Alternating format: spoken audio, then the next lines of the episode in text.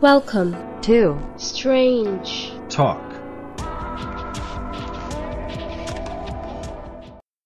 Hey, strangers, welcome to Strange Talk Podcast.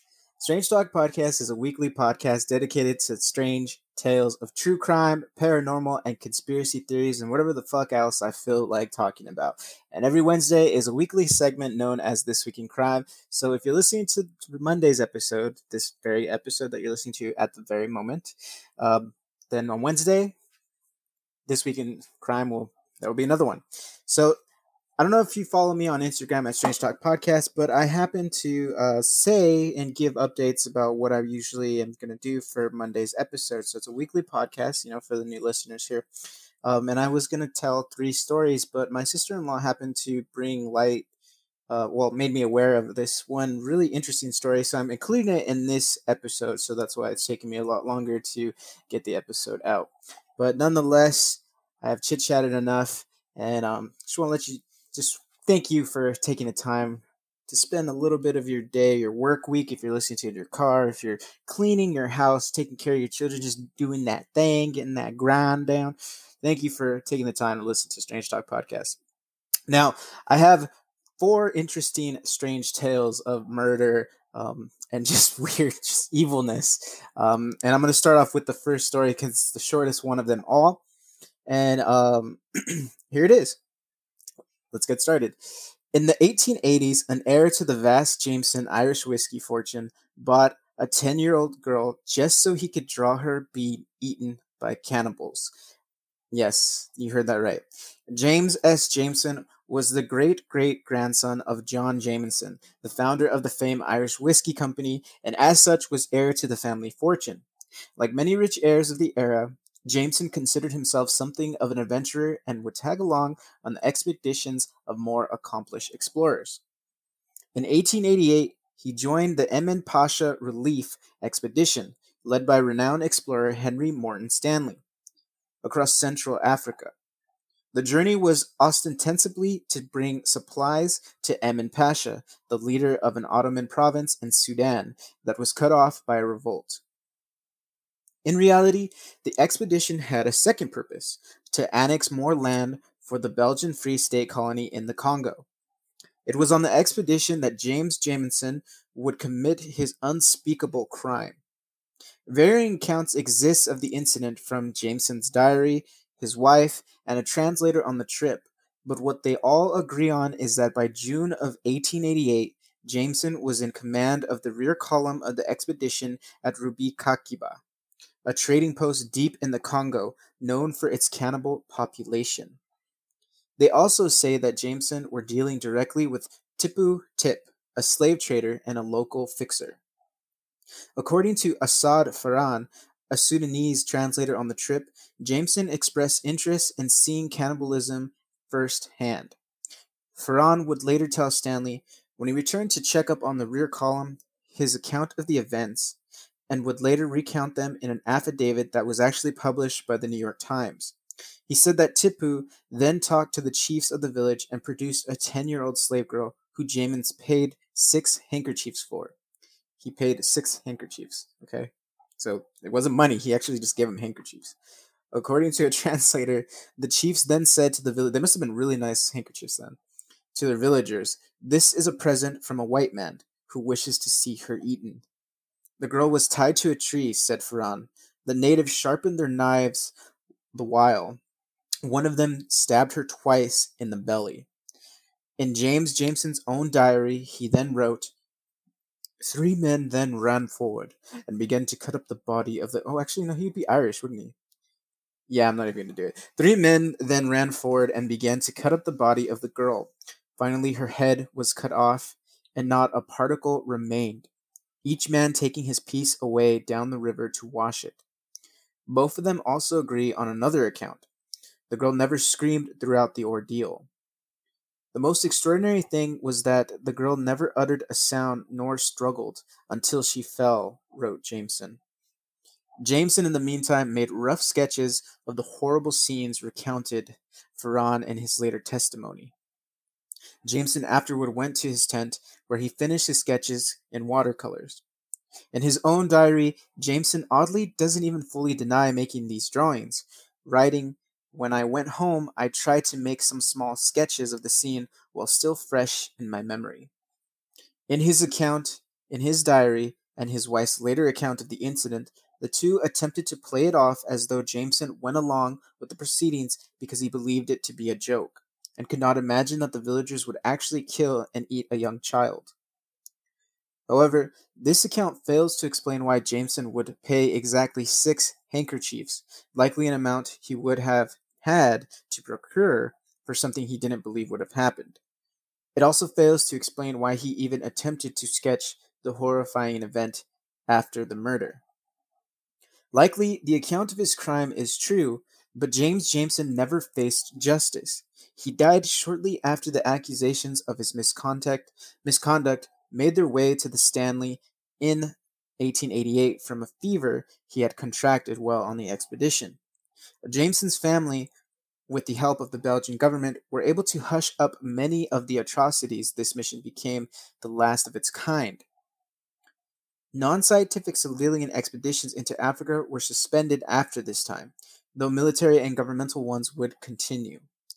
All because of the crimes of a whiskey heir and the brave interpreter who told the world what he did. Now, I did some digging afterwards, and I couldn't really find per se if James Jameson is actually part of the family of the Jameson Irish whiskey. So I couldn't really actually find anything that could be factual that this man is the heir to that, you know, family whiskey business, whatever. But I did find out that actually through digging, I went on Snopes.com and they did say that a man by the name of James Jameson, well, there's evidence showing that that actually did occur. He did actually watch um, a little girl being eaten by a cannibalistic tribe. And but they do go on to say that though the accounts of his diary and everything, they're not sure if he actually paid because he wanted to see it, but it just in his diary shows that he did admit seeing to it. And um, you, if you do some digging on Google, you can actually see the pictures of what he saw that that happened. Man, so that's just the first little snippet of the stories that I have for you today. Now let's move on to the next one. And the next one is the Lawson Family Massacre. On Christmas Day, 1929, shots rang out across the countryside near Germantown, North Carolina, as Charlie Lawson murdered his wife and six of his children before taking his own life hours later. To this day, no one knows why he committed these terrible acts.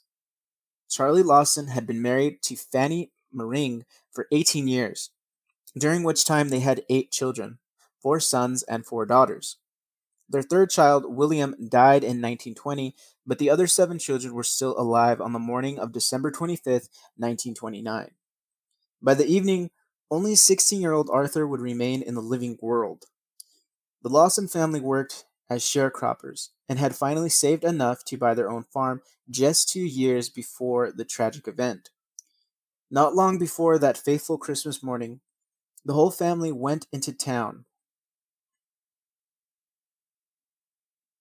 to buy new clothes for a family portrait, which would prove to be the last photo taken of them alive.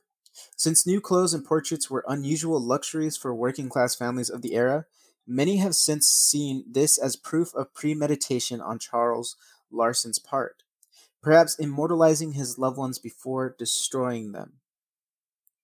The bloody crime began on Christmas afternoon as the Lawson's daughters, Carrie and Mabel, ages 12 and 7, were leaving to visit their aunt and uncle. Charlie Lawson lay in wait for them near the barn, and when they drew close enough, he shot them both with a shotgun. He then bludgeoned their bodies, presumably to ensure that they were dead. Afterward, Lawson hid the evidence of his crimes in the tobacco barn. From there, he walked back to the house and shot his wife, who was on the porch, before tracking down his other four children and killing them one by one. He shot his 17 year old daughter Marie first, then his two young sons, James, age four, and Raymond, age two, before beating to death his four month old baby, Mary Lou. Prior to going on his bloody spree, Charlie Lawson sent his oldest son, Arthur, into town on an errand, though his motives for sparing the one child remains as mysterious as his motives for murdering his whole family.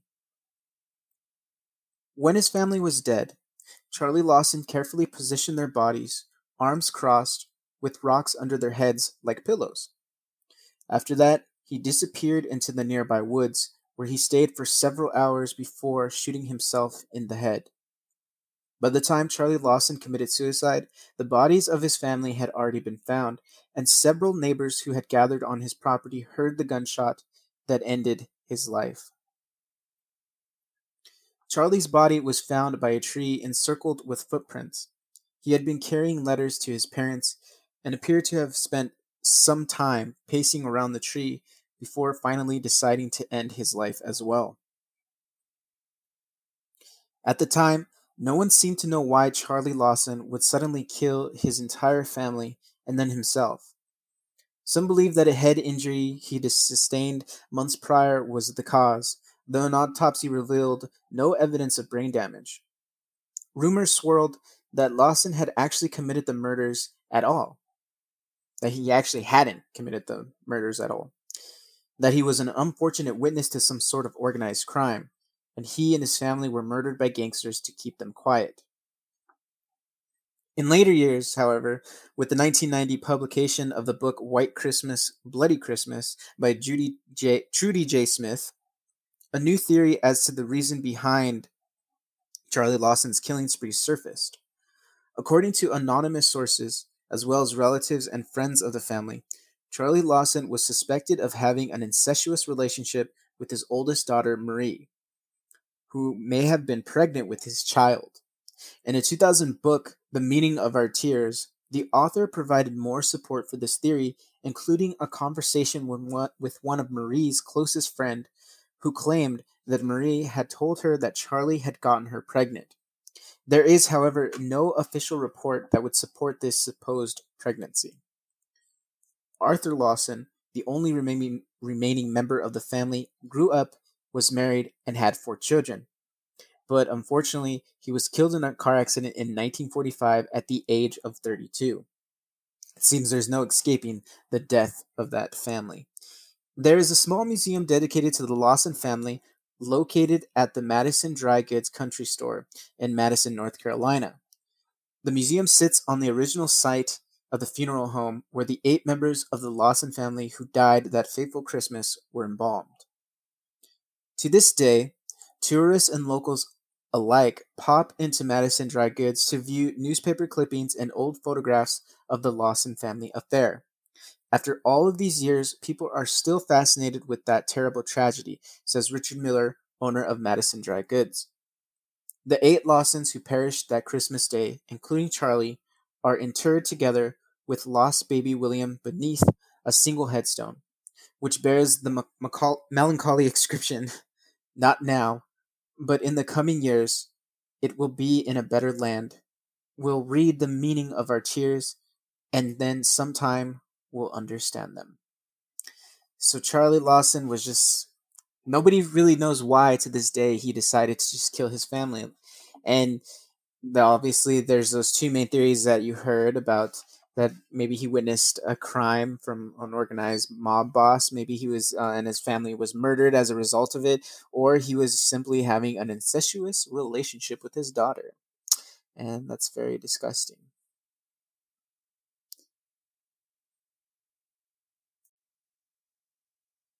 In 1961, a picture was snapped of a young girl who was discovered adrift, alone, and on a small lifeboat in the waters of the Bahamas. The story of how she ended up there is much more horrifying and bizarre than one can imagine. When Nicholas Spigachidis, second officer of the Greek freighter Captain Theo, saw Terry Jo Duperrault, he could hardly believe his eyes. He had been scanning the waters of the Northwest Providence Channel, a strait that divides two major islands of the Bahamas, and one of the thousands of tiny dancing whitecaps in the distance caught the officer's eye. Among the hundreds of other boats in the channel, he focused on that single dot and realized it was too large to be a piece of debris, far too small to be a boat that would travel that far out to sea. He alerted the captain, who put the fire- freighter on a collision course for the speck. When they pulled up alongside it, they were shocked to discover a blonde haired, 11 year old girl floating by herself in a small inflatable lifeboat. One of the crew members took a picture of her squinting into the sun, looking up at the vessel that had saved her life. The image made the front page of Life magazine and was shared around the world. But how did this young American child find her way to the middle of the ocean all alone? The story begins when her father, a prominent optometrist from Green Bay named Dr. Arthur Duperrault, chartered the luxury yacht the Bluebelle from Fort Lauderdale Lauderdale to the Bahamas for a family trip. He brought with his with him his wife Jean and his kids Brian, 14, Terry Jo, 11, and Renee, 7 years old. He also brought his friend and former Marine and World War II veteran Julian Harvey as his skipper, along with Harvey's new wife, Mary Deneen. By all accounts, the trip was going swimmingly, and there was little friction between the two families throughout the first five days of the journey. On the fifth night of the cruise, however, Terry Jo was awoken by screaming and stomping on the deck above the cabin in which she slept. Talking to reporters later, Terry Jo recalled how she went upstairs to see what it was, and I saw my mother and bro- brother lying on the floor, and there was blood all over them. She then saw Harvey walking towards her, when she asked what happened, he just slapped her in the face and told her to go down below deck. Terry Jo once more went above deck when the water levels began to rise on her level. She ran into Harvey again and asked him if the boat was sinking, to which he simply replied yes. He then asked her if she had seen the dinghy that was moored to the yacht break loose. When she told him she had, he jumped into the waters towards the loose vessel. Left alone, Terry Jo remembered the single life raft aboard the vessel and embarked on the tiny boat out into the ocean. Without food, water, or any covering to protect her from the heat of the sun, Terry Jo spent 84 grueling hours before she was rescued by the Captain Theo.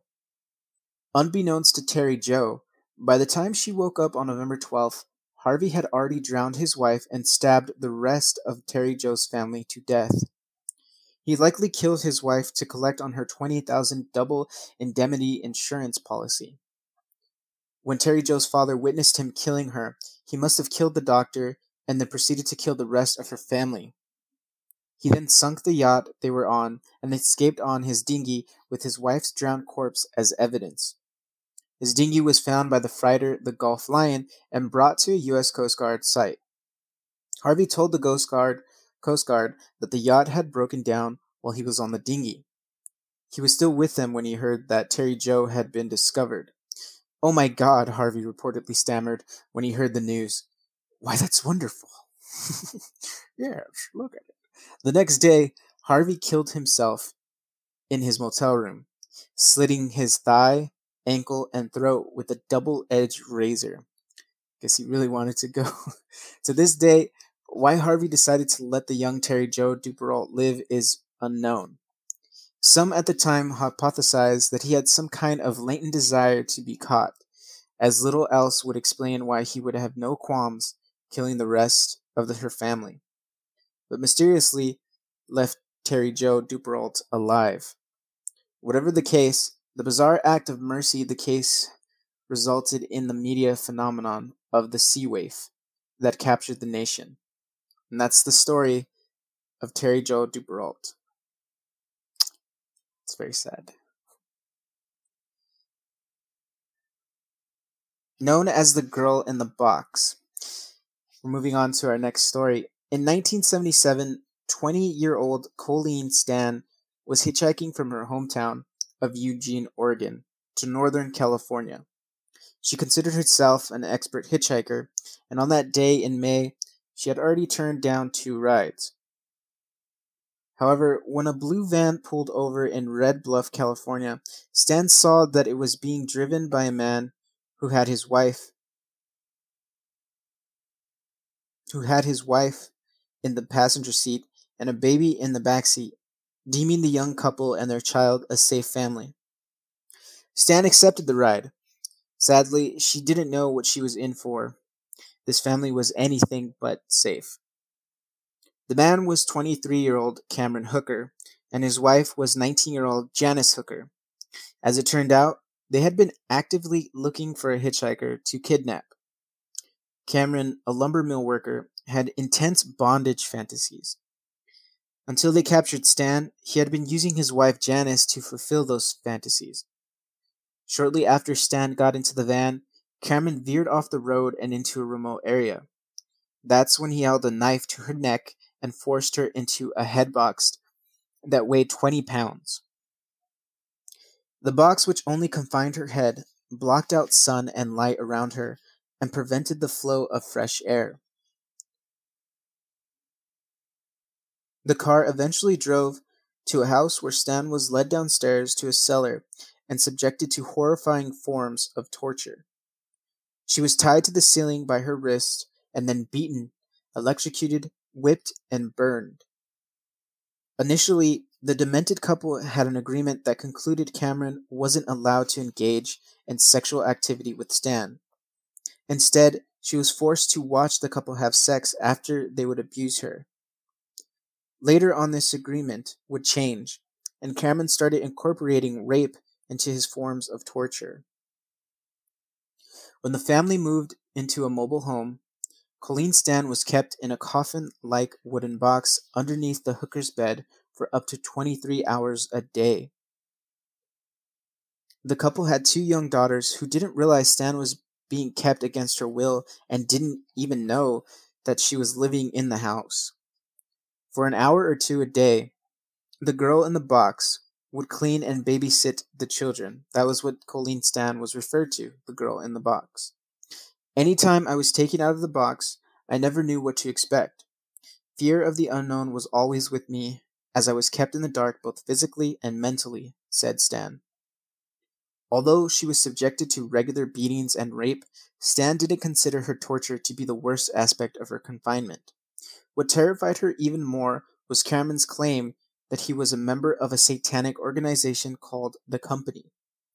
She was told that the company was a powerful organization who watched over her and had her family's home bugged. More than anything, Stan feared an escape attempt would cause the company to harm her family. So the girl in the box remained in captivity and even signed a contract stating that she was their slave. By complying with Cameron and his wishes, Stan continuously earned more and more freedom. She was allowed to work in the garden and actually go for jogs every once in a while. She was even allowed to visit her family.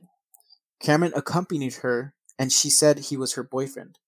Her family took a happy looking photo of the pair, but her lack of communication and money made them believe she was in a cult. However, they didn't want to pressure her as they were scared it would cause her to disappear for good. Stan's fear of the company stopped her from escaping or revealing any information to her family. Colleen Stan was kept captive for seven years from 1977 to 1984. Towards the end of that seven year span, Cameron stated that he wanted Stan as a second wife. This didn't bode well for Janice Hooker. Janice had confessed that Cameron tortured and brainwashed her since they first started dating each other and that she had developed denial techniques and compartmentalized that aspect of her life. After this turning point, Janice revealed to Stan that Cameron was not part of the company and helped her to escape. In the beginning, Janice asked Stan not to say anything, convinced that her husband could be rehabilitated.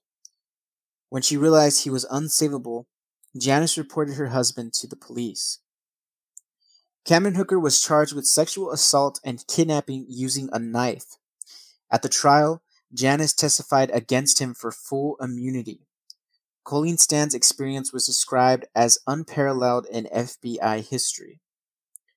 Cameron Hooker was found guilty and given consecutive terms, totaling a 104 year sentence.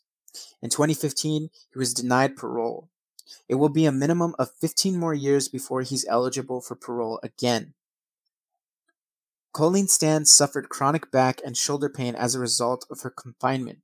When she returned home, she received extensive therapy, eventually marrying and having a daughter of her own. She's joined an organization committed to helping abused women and even earned a degree in accounting. Colleen Stan and Janice Hooker both changed their names and continue to reside in California. However, they do not communicate with one another. In regards to her resilience during those excruciating years in captivity, Stan told reporters, I learned I could go anywhere in my mind.